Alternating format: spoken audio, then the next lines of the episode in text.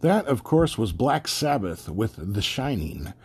And if you don't recognize it, that's because it's from their undersung 1987 LP, The Eternal Idol. This is the post Ozzy, post Dio, post Ian Gillan, and even the post fucking Glenn Hughes Black Sabbath. Um, this Eternal Idol is their first album with Tony Martin on vocals. And uh, by this time, Tony Iommi is the only original member left. Even Geezer's gone, so it's not really Black Sabbath. It's kind of blah.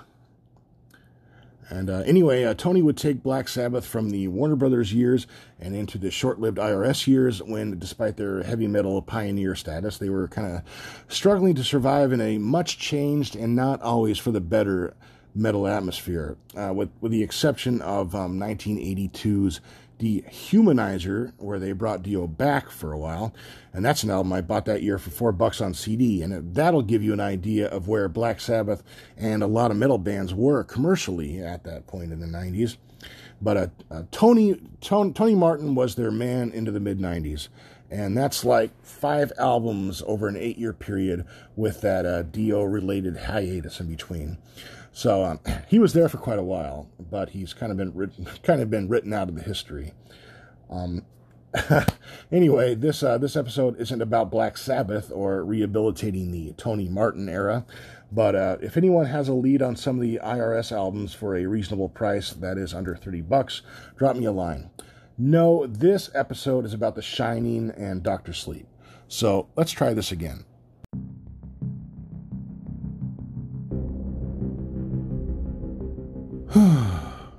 Much better. Now, um, before I begin, I gotta warn you that you won't gain a lot of new insight or even worthwhile information from this episode. Despite my obvious bona fides as a movie buff and a long-time off and on fan of Stephen King's work, I ain't exactly brimming with essay length pontifications on the significance of the patterns on the chairs near the overlook elevator. I mean, I, I did have a similar chair in my youth, and I, I gotta tell you, I, as a kid, I was often haunted by nightmares of it sloshing about in an uncontrolled sea of blood. I mean, I have seen the Room 237 documentary, and I enjoyed roughly 30 minutes of it. I mean, I, I love rabbit holes, okay? I love rabbit holes as much as the next guy, but rabbit holes have this dangerous tendency to lead too far up your own ass, and your freeze framing shots to read fine print on cans of crushed tomatoes, or looking for premonitions carved into wallpaper. And sometimes you gotta stop futzing under the hood and just enjoy the ride. The Shining's always had a real place of, of uh, significance for me because um, I think, along with Poltergeist, it's the gold standard for my generation, at least, in terms of domestic horror. I was too young to see Stanley Kubrick's adaptation of The Shining when it opened. But weirdly, I was absolutely the right age for it. I mean, Danny Torrance, as played by Danny Lloyd, he and I were exactly the same age in 1980. Seven, moppet headed, prone to fantasy for escape, and uh, in absolute awe of our fathers. Even when I see The Shining now, I recognize the colors, the, the technology, the tones, and the textures of my own childhood. You know, when I see like the carpet in the Overlook Hotel, yes, it works for the movie's mood, it works for the movie's color palette, but it's not kitsch or, you know, an artistic statement for me. You know, when I was little, that's how a hotel or a bank or a dentist office carpet would have looked in like 1979, 1980. Kind of warm, but you're definitely not at home, so don't spill anything, don't fuck around.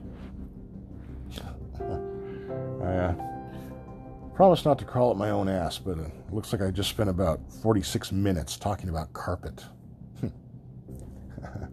Anyway, I didn't actually see The Shining for the first time until about 1982 83 when it aired for the first time on network television.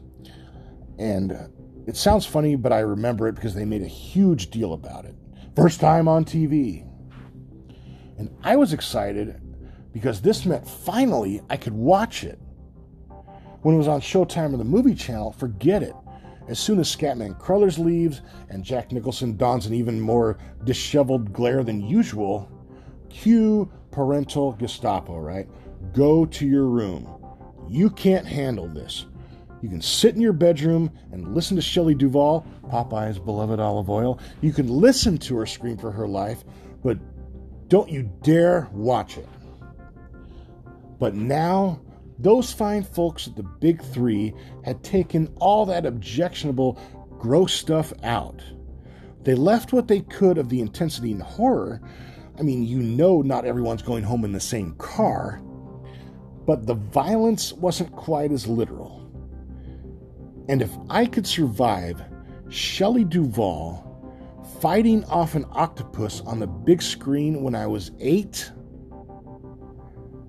her judiciously trimmed confrontations with her axe wielding husband, to a 10 year old, that's nothing.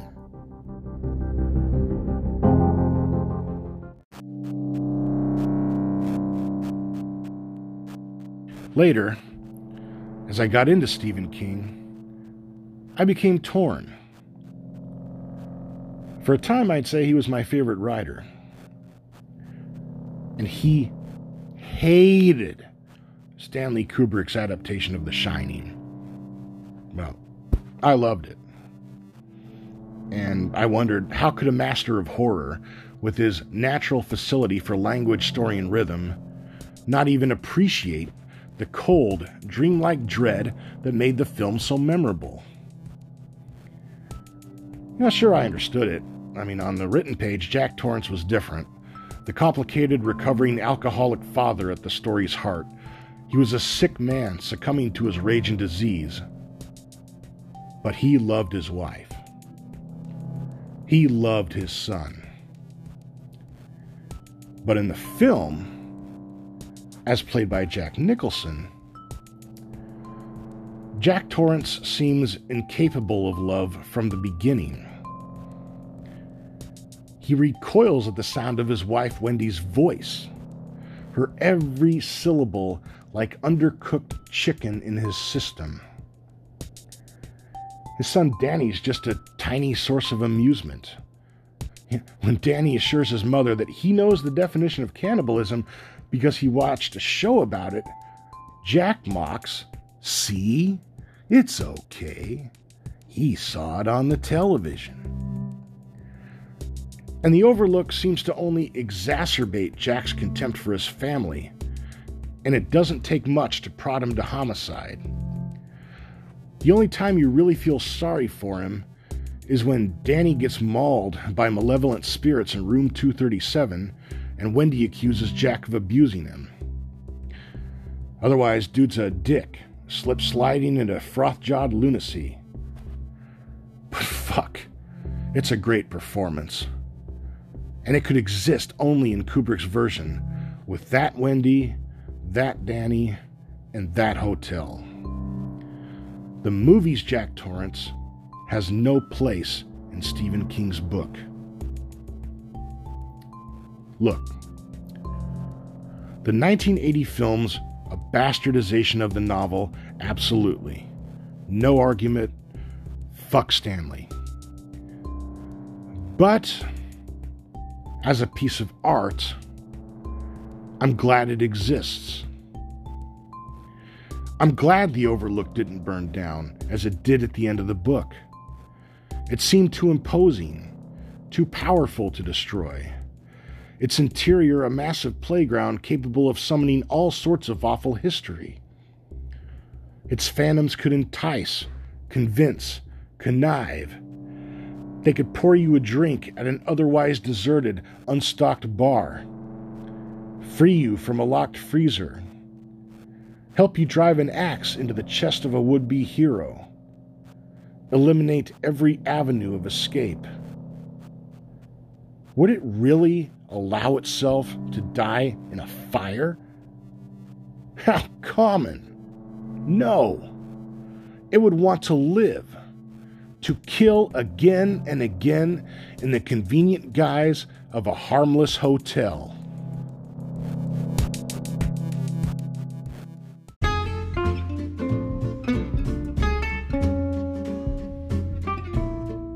Hello, I'm Dale Wellbout for the Power Station, downtown Albany's official happening teenage nightclub where you can enjoy a soda pop dance the night away at 9 p.m., 10 p.m. on No Touch Fridays. We got all the Fritos you can eat within reason and plenty of Uno. Chastity belts available upon request. This week, we got a new shipment of all your favorite songs so you can show off your best moves. We got your Madonna, Still a Virgin, Night Ranger, Our Sister's a Christian, REO Speedwagon, Can't Fight This Feeling No More, Prince's Computer Blue. Oh, my daughter likes this one. She listens to it with the door locked. And, like always, my copy of Steppenwolf's greatest hits. And just a reminder, we pre-taste your big gulps. Who the hell you fooling? This is a respectable establishment. Well, that's enough preaching for one commercial. Come to the power station. It's a stone gas out of sight. No outside pizza, no drugs. In 2013, Stephen King reclaimed The Shining with a new novel, Doctor Sleep. He Bowdlerized Kubrick's take. Dick Hallorann lived to be old. Jack Torrance was redeemed. The Overlook was gone, truly gone. He'd made an effort once before, reviving The Shining as a three episode 1997 ABC TV miniseries directed by Mick Garris. It's decent with Steven Weber as a kinder, gentler Jack Torrance, and Rebecca De Mornay as a stronger, sexier Wendy. Plus, it was filmed at the actual inspiration for The Overlook, the Stanley Hotel in Colorado. But authenticity aside, it's no match for the older film in atmosphere and scale. Too colorful, too bright. The Overlook will always be the Timberline Lodge right here in Oregon. And I gotta tell you, man, as someone who went there a number of times in the late 80s and early 90s, it was always disappointing to walk into a completely different layout. The Overlook was never there. Naturally, Doctor Sleep became a film released this week and director Mike Flanagan had an interesting problem. The Shining, yeah, was a best selling novel read by millions of people over the last 40 years. But I think it's safe to say that despite its incredible success, more people at this point have seen the Stanley Kubrick movie than have read the book and even those who have read the book easily get the two confused. So you can't really ignore Kubrick. You just can't. But you also have to placate an author who's famously dissatisfied with how that film turned out. How do you please everyone?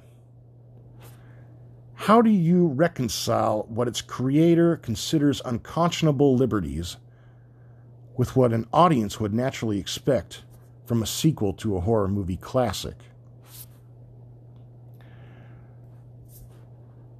For, mo- for the most part, Doctor Sleep succeeds, but I think the movie's more interesting when it concentrates on what otherwise could be a standalone story. The grown Dan Torrance, here played by the more bankable Ewan McGregor, struggling with the same demons that killed his father. And he helps a young girl come to grips with the same psychic powers he possesses, the quote unquote shining, while protecting her from a ravenous cult called the True Knot, which literally consumes such energies. And Rebecca Ferguson plays the group's leader, Rose the Hat. And it's a it's God, it's an electrifying, maddening, and intoxicating performance. She's so fantastic. I mean, there's no greater pleasure than in watching this pseudo immortal easily devour a path through children, only to discover, to her horror, one powerful enough to kill her at last. And that child, Abra Stone, exudes youthful cockiness and a kind of endearing naivete. And Kyliegh Curran's portrayal of her is outstanding. And here, Doctor Sleep is a just a complementary extension of The Shining, growing in directions distant from its past while acknowledging what came before.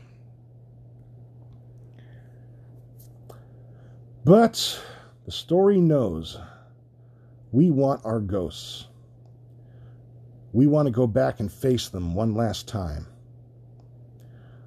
So Mike Flanagan obliges.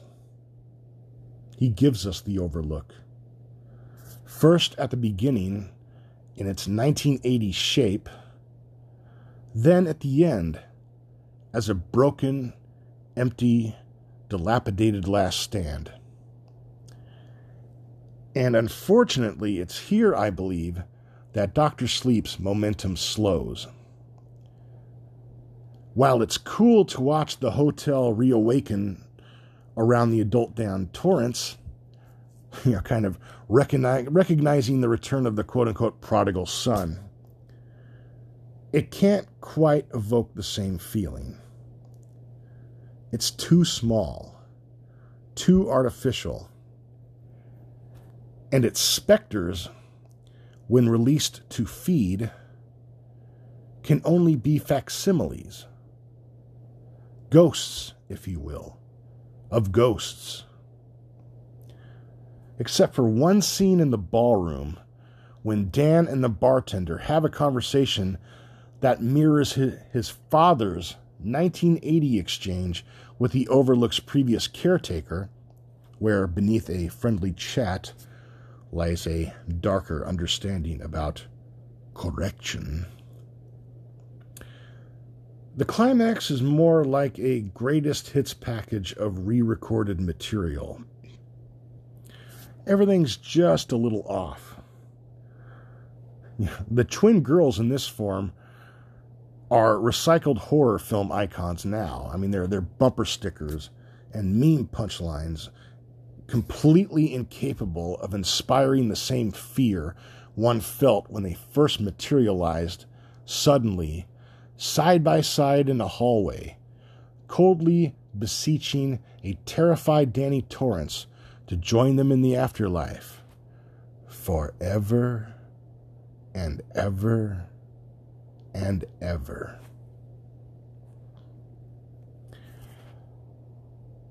I left Dr. Sleep with warring feelings of nostalgic fulfillment and the reinforced belief that not every story from my past needs a belated epilogue.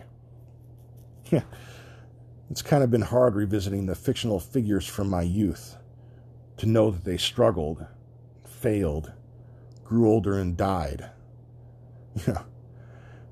It's kind of like a sequel to Close Encounters of the Third Kind, where the little kid grows up to be a, a meth addled wife beater who chokes to death on his own vomit as a whorehouse burns down around him. After this last Star Wars movie, I may need therapy. Sometimes you can't go home again. But at least we'll always have that party in 1921 at the Overlook Hotel when you and I and the hedge maze were young.